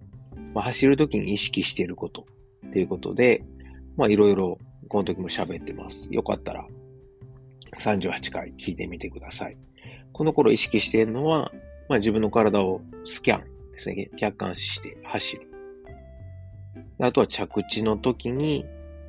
えー、着地の位置を重心の真下にすることで反力を得て、地面を蹴らずに、その反力で走る。それはサンダルでやるとすごくわかりやすい。あとは鼻呼吸。ですね。はい。で、あと心拍数。マフェトンやってるので、心拍数を、こう、うまく、えー、意識しながら、えー、脂肪燃焼スイッチを入れて走れるようにすると。で、まあさっきも言いましたけど、えー、日常生活においては、なるべくええことす、ええことするよりは、あかんことはせえへんっていうスタンスでやると、より気持ちが楽になる。ええことばっかりしようってなると、すごいこう、なんか、気張るというか、頑張りすぎるんで、そうじゃなくて、まあ、ええこと、ええことっていうよりは、あ、これはあかんからやめとこうっていう、そういう、あかんことをやらんっていう、そういう、はい、意識ですね。あとは、矢田先生がよく言ってる、自分を乗りこなすということで、他立よりも自立はい。っていう、なんかもうね、えー、全問答みたいな言葉ですけど、他者や物に頼るんではなくて、本来自分が持っているもの、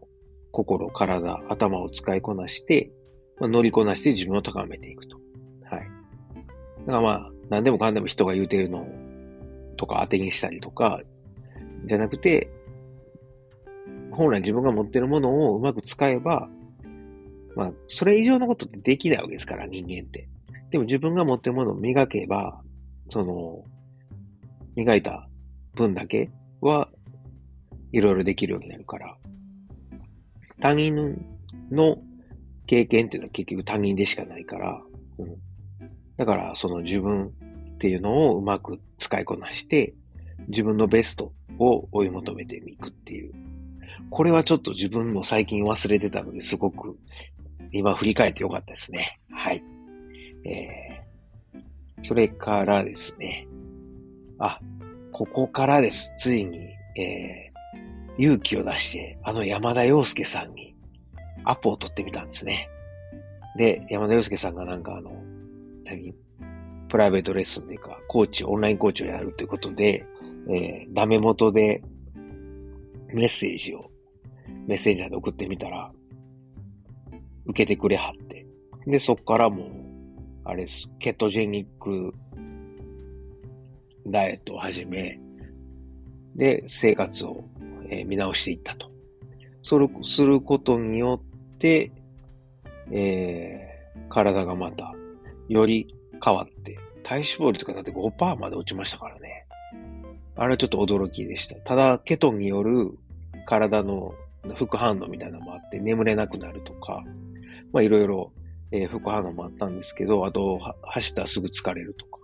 でもそれも1ヶ月ぐらいで、なんとか、はい、えー、うまく乗りこなせるようになりました。で、えー、実際に、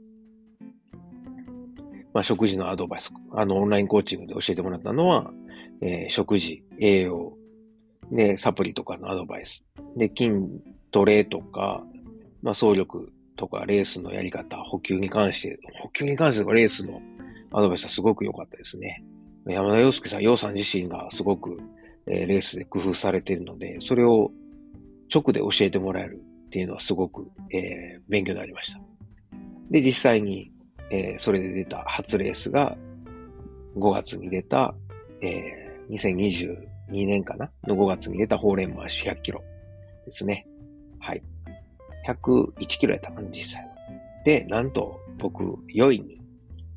まあ、棚ぼたなんですけど、2人ぐらいちょっとあの、はい、えっ、と、コースアウトなって、なんか気がついたら僕4位やったっていうね。えー、まあ、それでも良いは良いですから、はい。という結果でした。で、えー、と、まあ、ケトジェニックダイエットについてその後41回で結構、えー、どんなことやったか、どんなもの食べてるか、えー、どういうふうにやってるかっていうことを喋ってます。興味ある方は、えー、聞いてみてください。で、えー、まあ、夏ということで、そうですね、さっきのケトジェニック41回目で喋ってます。その後ですね、えー、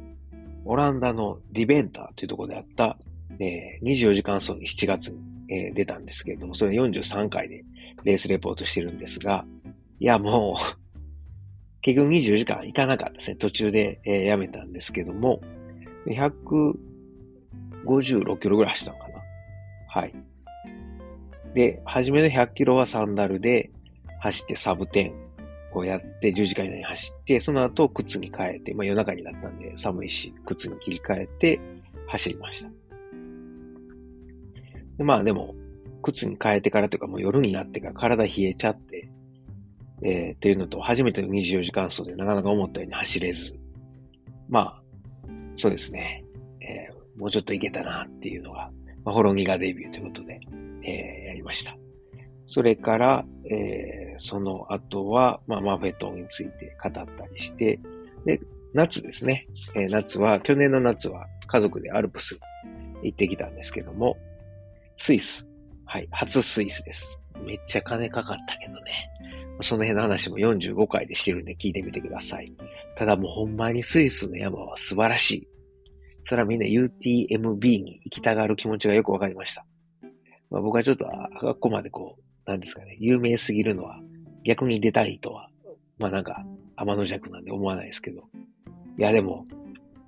はい。えー、アイガーとかですね、走ったんですけど、すごい良かったです。はい。あれは金払ってでも行く価値あるなと思いました。ただ、えー、その旅行中に、えー、嫁、息子と、えー、熱を出し、怪しいなと思って、僕も鼻が出だして、家帰ってから検査すると、3人揃って仲良くコロナということで、1週間、えー、旅行後は家で在宅勤務をして、えー、家族で謹慎すると、はい、いう感じでした。で、えー、1週間のコロナ明けの後ですね、その明けた週の土曜日やったかな日曜日やったか日曜日かに、えー、エントリーしてた70キロのモンシャウマラソン、山のレースなんですけど、トレイルレースに出ました。これはもうコロナ明けということで全然走れず、7時間49分20秒もかかっちゃって、えー、ちょっと不甲斐ない結果やったんですけど、70キロで1100メートルアップのコース。で、まあ47人中21位かな？はい。ですね。70キロの部は。はい。まあ、しゃあないなと。まあでもあの、コロナの後、そこまで、えー、自分で、まあ自分はコロナがそんなひどくなかったから、まあ走れたっていうのはあるんですけど、ただやっぱりこう、家で自宅、えー、謹慎というか、療養中は、なんとか、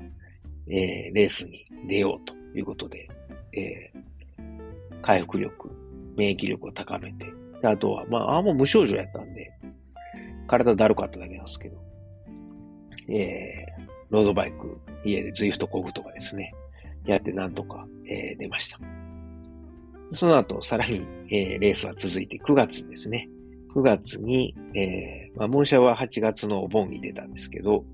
9月に出たのが、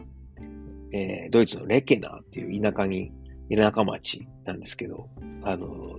住んでるとこから1時間半ぐらい車で行ったところなんですけど、そこにある、とこでやってた24時間マラソンに、えー、出場したところ、もうすっごい雷と大雨、大嵐で、大丈夫かっていう天候の中、まあ、ちょ時々休みながら、でも僕だけですかね、結局走ってた。はい。みんなに心配されながらも、はい。あの、走り続け、なんと気がついたら、どんどんみんなリタイアしていって、気がつけば1位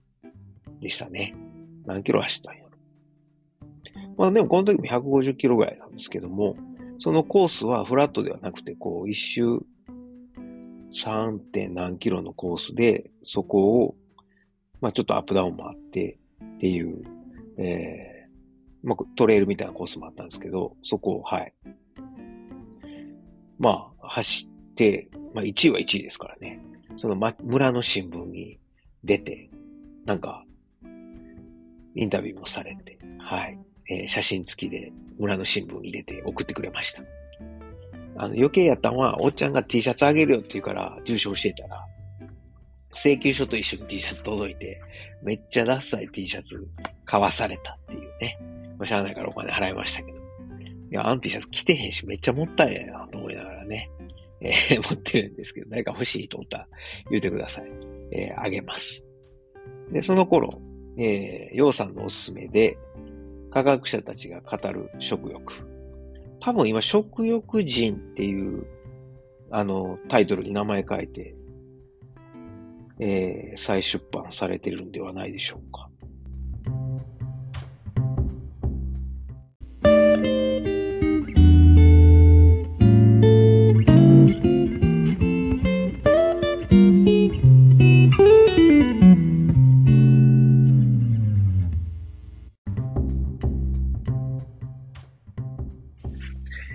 すみません。急にマイクが、えー、切れてしまったので、途中で止まってしまったんですけども。はい。えー、っと、ね、だっけ？そうそうそう。えー、科学者たちが語る食欲。これほんまおすすめの本ですね。あの、まあ、食欲人という名前で今出てると思うんですけど、あの、ほんまに、自分はあの、食欲に関する捉え方っていうのはすごい変わった本ですね。まあ、簡単に言うと、人間はあの、お腹が減ったと感じる、食欲を感じるときっていうのは、実は、タンパク質が足りてない。タンパク質を渇望してる、欲し、欲してるときに、お腹が減ったと感じると。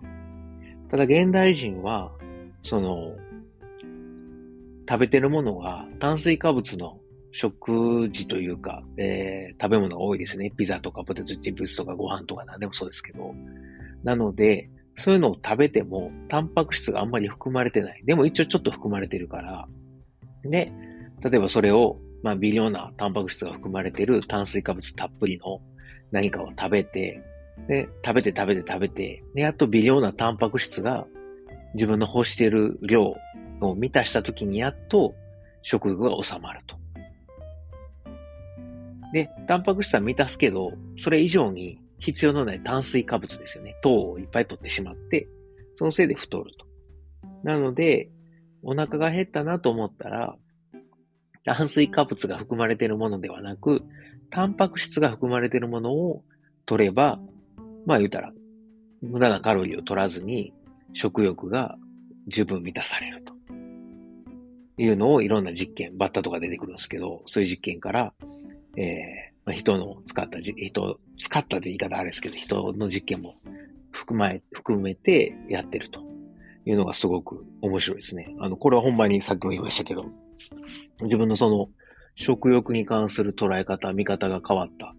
本としてすごく、えー、おすすめです。僕はオーディブルもあったんで、オーディブルで聞いて、その後本でも読みました。はい。で、えー、っと、そうですね、11月、今年、今年か2022年、去年最後の、えー、レースですけど、去年はなんやかんやでいっぱい走りましたね。あの、グリズリー100というベルギーで開催された100キロのベルギー、ドイツ、オランダの国境沿いを走るという、まあ、そんな、えー、獲得標高はないんですけども、はい、えー、そのレースに出ました。で、まあ、順位は大したことなかったんやけど、まあ、結構走れたので、自分としてはすごくいや楽しかったですね。あとはオランダに住んでる、えー、ふみちゃんとぼうちゃんが応援来てくれて、ゴールで出迎えてくれて、その後一緒にビール飲んだのが何よりも嬉しかったですね。はい。な、なんやろう。まあ、自分の思った通りの走りができたことと、で、あとは、その、やっぱ友達が応援来てくれたっていうのはすごい、はい、えー、まあ、嬉しかったという、まあ、記憶として残ってます。ちなみにこの辺から、なんか食事に関する本結構、まあ、ケトやり出したから、すげえ食事に興味というか、持ち出したんですよね。本、えー、この頃読んでたのが、炭水化物が人類を滅ぼす。ちょっと古くなるんですけど、新書として出てた本。これも、まあ、そうですね。一部いらんとこもあったけど、どうでもいいとこもあったけど、なかなか面白かったんで、はい。えー、ぜひぜひ読んでもらいたいと思います。それから、このあたりからは、まあ、どっちかっていうと、こう、なんていうんですかね、あの、あれですね、えっ、ー、と、サッカーワールドカップが、あの、始まったので、この頃はワールドカップの話ばっかりですね。はい。えー、息子とほぼ毎日のように、えー、ワールドカップのダイジェスト見たり、アベマで日本代表応援したりとか、やって楽しんでました。まあね、ベスト8は無理やったけど、ベスト16、クロアチアに惨敗、惨敗じゃないな、赤敗やな。惜しかったですけど、すごいいい試合で。まあ今の、ね、今現在の日本代表めちゃくちゃ強なったのが、やっぱここがあったからちゃうかなと。たった1年でこんなにチームって変わるんやっていうのを、今ね、ね、目の当たりにしてますけども。はい。まあ、特に、僕らはその、カタールワールドカップ前に、日本代表がドゥッセルドルフで2試合ですね、練習試合をやってたんですけど、それを2試合とも見に行って、で、その後、この間ですね、えー、ベルギーのゲントで行われたトルコ戦も、あの、新しい新生森保ジャパン見たんですけど、もう全然違っててめっちゃ強くなってて、いやなんか期待が持てる。はい。そんな、え、日本代表です。これランニングブログなんでね、ランニングの話しましょう。ちなみに2022年も最後またスマイルくん登場して、えー、振り返りを行いました。で、えー、っと、2023年ですね。は、まずちょっと当分ほとんど更新してなかったんですけども、また、えー、3回目ですね。サンダルランニングのすすめということで、サンダルランニングについて、えー、いろいろ喋りました。そして、そして、あの、トレッドミルを走るトレイルランナー、水野さん。あの、ケニアでですね、ヨウさん、山田洋介さんと一緒に走ったりとか、あの、ケトジェニックについて、ヨウさんに、まあ、あの、教えてもらったりしてる、まあ、僕の兄弟子、どっちが兄弟子なんやろ？まあ、どっちでもいいや。はい。まあ、あの、ケト兄弟なんですけども、水野さんが、えー、ズームで、えー、参加してくれました。すごいですよ、水野さん。あの、100キロの、えー、レースで、いきなり優勝ってイタリアのレースで優勝するっていうね。もうなんかすごいことやってのけたんですけども、すごい人はすごいね。はい。で、えー、と、はい。その後も、水野さんがまた、えー、参加してくれまして、えー、水野さんとケトンについてあれこれ語るというのをやりました。興味ある人は、えー、ぜひぜひ聞いてください。その後、4月末に、えー、今年の4月末なんですが、まあ、LAT100 というベルギーであったレースに出たんですが、いやー、もう先も言ったんですけど、途中で怪我してですね、なんとかかんとか、時間ギリギリでゴールして、まあ、補給とか全然問題なかったんですけど、本当もう怪我したからいいかなと思って心折れそうになったんですけど、先に心折れて、あの、寝転がってタバコ吸うとった、あの、60キロの分に参加してたキースという、はい、えー、年一緒ぐらいの兄ちゃんが、オランダの兄ちゃんがいて、彼が急に、俺がお前をゴールに連れて行くと。言って、急に元気になって、あの、はい、ゴール手前ぐらいまで連れてってくれました。これは感動の物語ですね。あの北田さんが登場した、えー、キャノンボール以来の、はい、えー、旅は道連れの、はい、あの、感動会なんで、ぜひ聞いてください。キーストの感動物語です。はい。ちなみにキーストには途中で行ってもらって、キースも無事ゴール、僕も無事ゴールできました。で、えー、その後ですね、えー、と、そうですね。そのキーストの話は56回ですね。はい。57回は、まあ、走るって何なんだということで、まあ、改めてちょっと考えたということで、これも、そうですね。こう、振り返りシリーズなんですけども、あの、自分にとって走るとは一体何なのか。そして走るというのはどういうことなのか、メカニズムについて、自分が今持ってる感覚を言語化したという回です。まあ言うてももうこれ半年前なんで今またちょっと変わってるとは思うんですけども、はい。よかったら聞いてみてください。そして、そしてついに、えー、第58回5月に、えー、トレイルアルザスグランドエスト by UTMB トレイルアルザス、はい、えー、UTMB のシリーズの新たに今年から始まった大会にフランスであったんですけど、参加して、えー、無事完走しました。173キロかな？160キロ地点に、えー、さらにおかわりっていうね、いらん、あの、看板が出てて、そこからさらに十何キロ走らされて、しかもトレイルですよ。こうアップダウンとこ。ゴールの街見えてんのに、それ横目に見ながら走らされるっていうね。ド S かっていう。はい。で、しかも怪我してたんで、最後の方はもうなんか、うん、はい。えー、泣きながら、まあ、あの時痛み止め飲んでもよかったんですけどね。まあまあ、せっかくの初100マイルを、なんか、痛み止めで乾燥っていうのも嫌やったんで、なんとか歩き切って、はい。30時間以内になんとか行けたかったけど、なんか覚えてないけど。で、えー、と、そうですね。その後、第60回で紹介するのが、これ衝撃的やったんですけど、我が家がネットフリックスを嫁派の趣味で、まあ、カンドラみたいということで、ネットフリックスを導入して、それで見た、まあ、ネットリックスで一番僕が良かったなと思うのは、このザ・ゲーム・チェンジャーズっていうドキュメンタリーなんですけど、これはもう見てください。どんなんか知りたい人は第60回聞いてください。はい。ええー、まあ、ベジタリアンにはなろうとは思わんけど、僕がケトタリアンに興味を持ち出したきっかけはここからです。はい。で、その後、はい。えー、自分が今までやってたケトジェニックとザ・ゲームチェンジャーズで、ほうと思ったベジタリアンを組み合わせた。で、たまたまググったんですよ。ケトジェニックとベジタリアンを両方合わせたようなんてないかなと思ったら、ケトタリアンっていう嘘みたいなのがほんまに出てきて、で、調べたら本があって、その本を読んで、えー、勉強してちょっと喋ってると。61回、62回で、で、あと61回、62回ですね。で、紹介してます。いや、もうこれでちょっとまた僕の、えー、食事に関するアプローチが一個また変わったんで、えー、聞いてもらいたいですね。自分の成長なんかな。まあ、なんやろ、ちょっとまた首絞めてるような気もするんですけど、でも、調子はいいですね。回復は、乳製品と肉やめた、やめたとか週末は食べてるけど、はい。ケトタリアンを平日やることによって、より回復力が上がったなと思ってます。はい。その後、えー、7月に、えー、バックヤードですね。アントワープのバックヤードに参加しました。で、えー、まあ、24時間。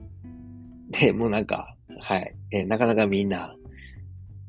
僕はじめはずっとね、えー、一人で一番に戻ってきて、15分ぐらい寝転がったり、20分ぐらいかな、寝転がって休憩したりしてたんですけど、だんだん疲れてきて、えー、24時間手前ぐらいから、まあ、10分前には戻ってくんねんけど、スタートの時体がもう冷えて動かなくて、歩く。で、歩いてるうちに走れるようになって、またこう、走って、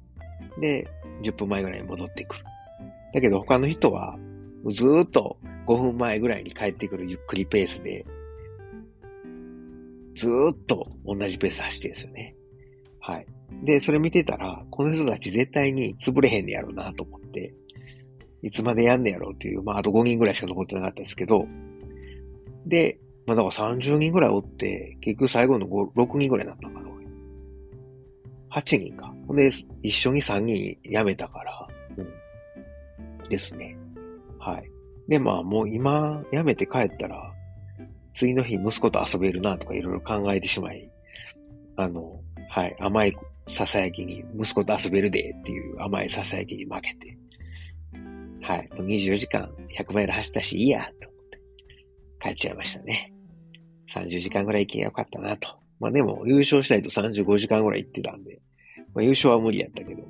まあ優勝とかね、あの、ラストスタンディングは無理やったとしても、まあもうちょっとやってもよかったかなと、終わった後では思ってます。はい。えー、バックヤード興味ある人は、百歩い、あの百歩い太郎さんも聞いてくれたという、この第63回。よかったら聞いてみてください。なんかね、百歩いさんの名前出した途端に急に X の、えー、食いつきが良くなったりとか、えー、百歩い、名前百歩いとトークみたいな、この間のあの、ランラボデイリーは急に、あの、聞いてる人が増えたっていうね、百歩行こうかどんだけやねんっていう、はい、えー、なとこです。でから、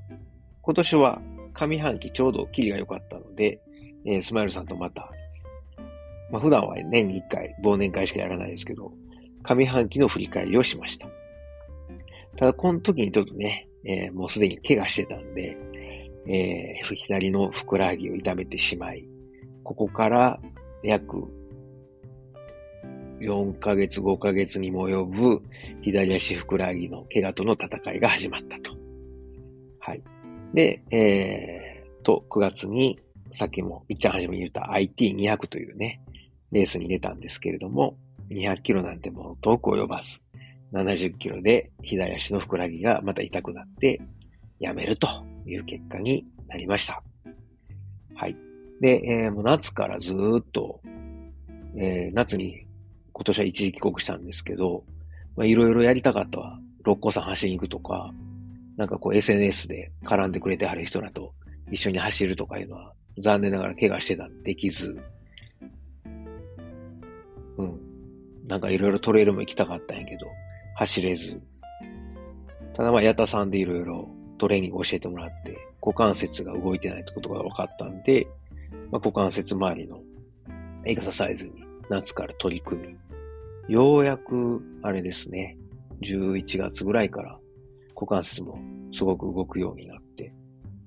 で、えー、この2週間ぐらいは、先週末も、えっ、ー、と、日、土曜日30キロ、日曜日20キロ走っても全くふくらぎ問題ないんで、やっとこう、心配なく走れるようになったと。そんな感じです。なので、まああれですね、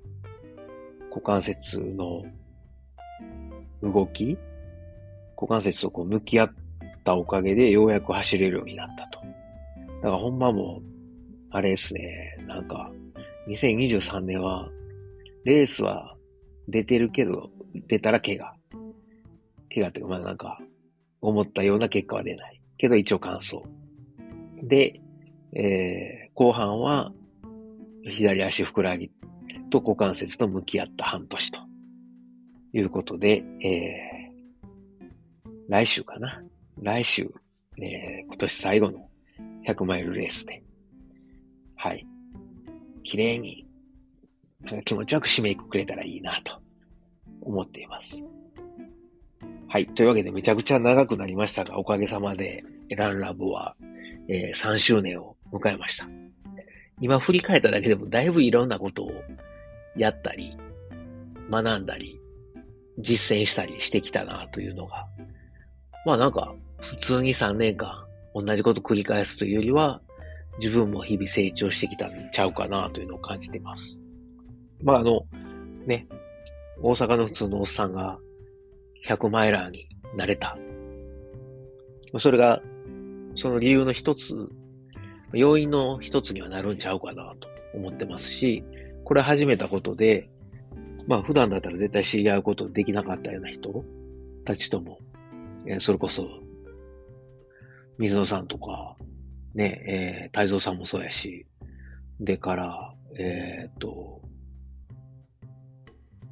まあ、慎吾くんなんかもそうですしね。はい。それ以外にもいろいろとこの、ポッドキャストがきっかけで知り合った方もいるので、はい。えー、なんかいろいろ3年間コツコツ続けててよかったなと、ランニングと同じように、はい、えー、継続は力なりだなと思ってます。はい、これからも、まあ、持続可能な形で続けていきたいと思いますんで、えー、僕の成長なのか、えー、衰えていくのかわかりませんけども、えー、まあ、長い目で、温かい目で見守っていただけたらと。最終回ちゃうよ。はい。と思っています。というわけで、えー、っと、本編ここまでです。では、力言葉いきましょう。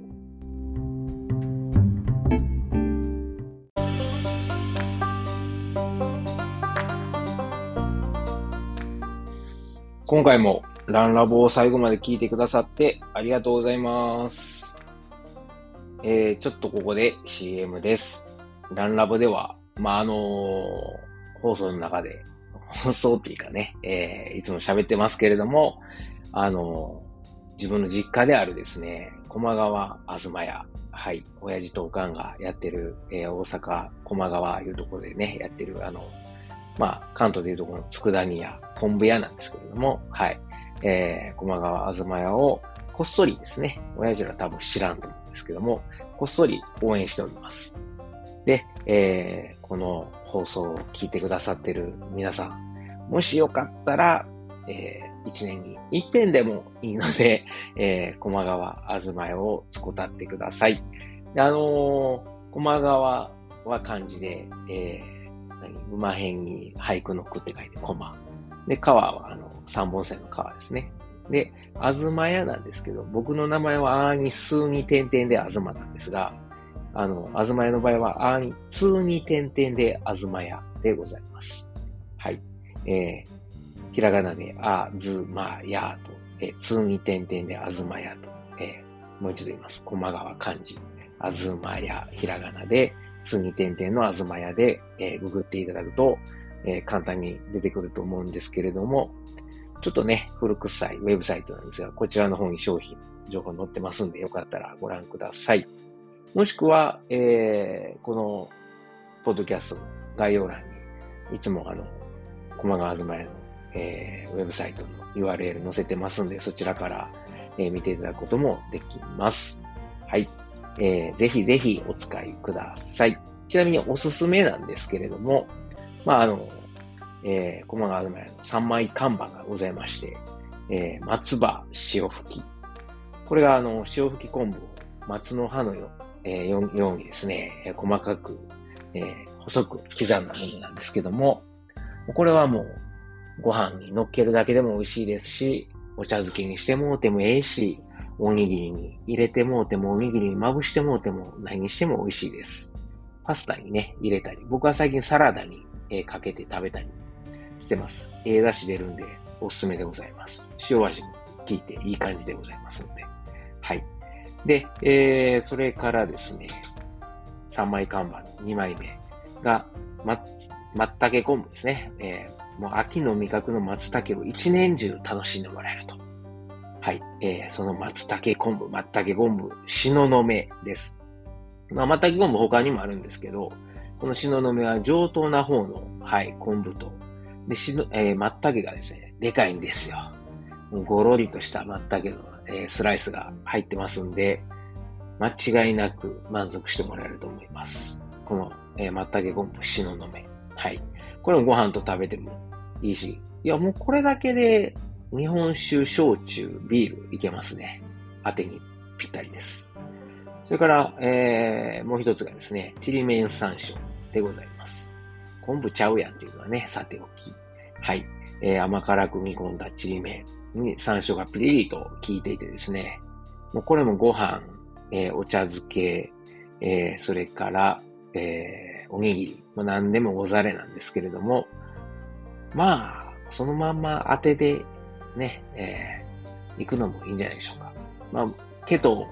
ね、えー、ケトやってる僕としては、あの、タンパク質豊富なんで、はい、えー、そのまま食べたり、サラダにかけたりしてですね、えー、いただいてます。あとはあれかな。豆腐に乗せて食べるのもなかなかおしゃれな食べ方かなと。さっき言ったあの、松葉とこのちりめん山椒ちょっとずつ、あの、冷ややっこにですね、乗っけて、もしくは湯豆腐に入れて食べるっていうのもすごく美味しいので、やってみてください。もちろんね、もうご飯、ご飯にのけて食べるのが間違いない。はい。ですが、まあ、僕はケト、ケトやってるんで、はい。えー、まあ、それ以外の食べ方もやっております。それから、あの、まあ、佃煮だけやのうとですね、ふりかけとか、もうすごい安い値段でありますんで、昆布のふりかけ、はい、鰹節とかも入ってますし、あの、もいかがでしょうかはい。えー、ご飯に、ご飯のお供、それからおにぎり、などなど、えー、マサラダに振りかけるなどなどいけると思いますんで、えー、ふりかけなども使っていただければと思います。あとはね、えー、走りに行くときですね、とか山歩きに行く、走りに行く、それからちょっとロング走するときのお供に使っていただきたいのが昆布飴です。あのー、スコンブは結構皆さんね、えー、売店キオスクなんかで売ってるんでご存知だと思うんですけども、昆布飴、これもいいですよ。なかなか変わった味で。あの、昆布飴2種類あって、僕のおすすめは味きらりですね。この味きらりは、えー、柚子の味が、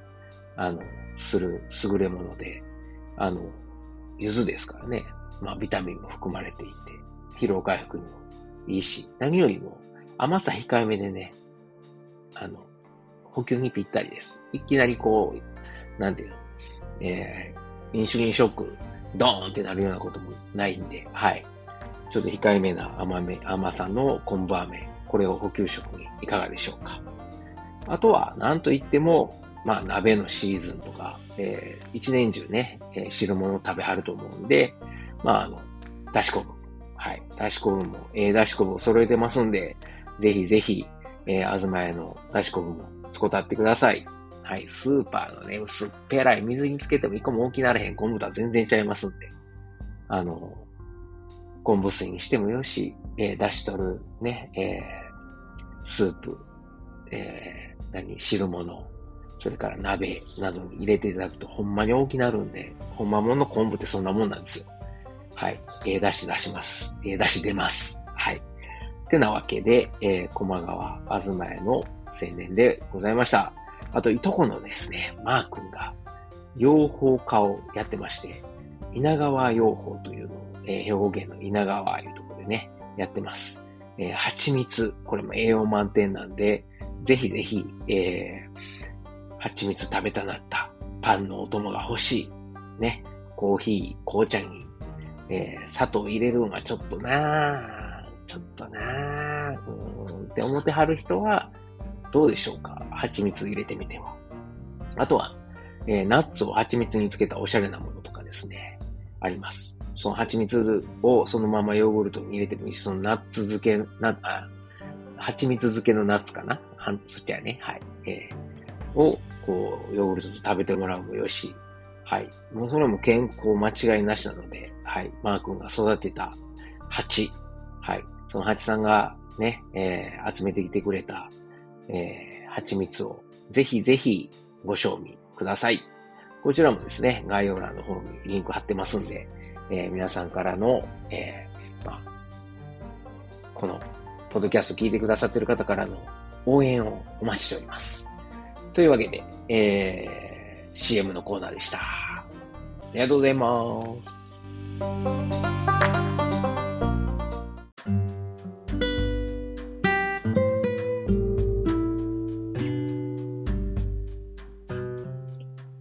力言葉のコーナーです。このコーナーは走ってる時、やめようかなと思った時に、ぐぐぐいっと背中を押してくれる力水ならぬ力言葉を、私、日本語教師健太郎が選んで、勝手にですね、ご紹介したいなと。勝手に選んで、はい、ご紹介したいなというコーナーです。誰にも頼まれてないんですけどね。はい。まあね、その言うても3年間紹介し続けると、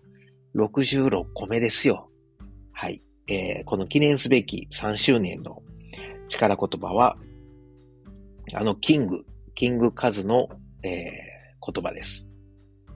ゴールは大事だけど、それよりも大事なことは、そこに向かって努力していくというプロセスです。はい。えー、どうですか？深くないですか？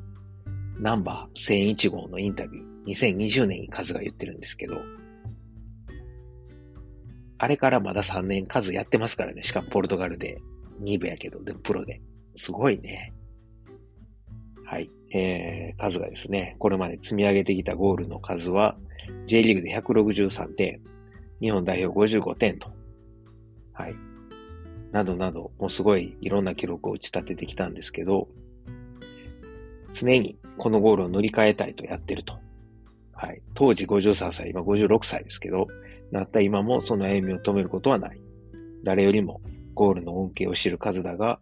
同時に怖さも味わってきた。たった一つのゴールで全てが帳消しとなるストライカーという仕事に悩まされ、自分を見失ったこともあったという。ゴールを取りゃいいんだろうと逃げずに努力を続けること。己と戦い続ける男の重みのある言葉ということでね、紹介されてるんですけども、まあ、ゴールっていうのはサッカーのゴールのことなんですけど、でも僕らにとったら、えー、レースでのゴールとかいろいろあると思うんですが、まあ、ゴールはいろいろ人によってゴールが設定されてると思うんですけど、でもそこは、なんやろ、どんなゴールであれ、この言葉は合ってるんじゃないかなとは思いますね。最後にもう一度紹介します。ゴールは大事だけど、それよりも大事なことは、そこに向かって努力していくというプロセスです。はい。えー、キングカズ、三浦和義さんの言葉でした。今回、まあ3周年ということで、今までの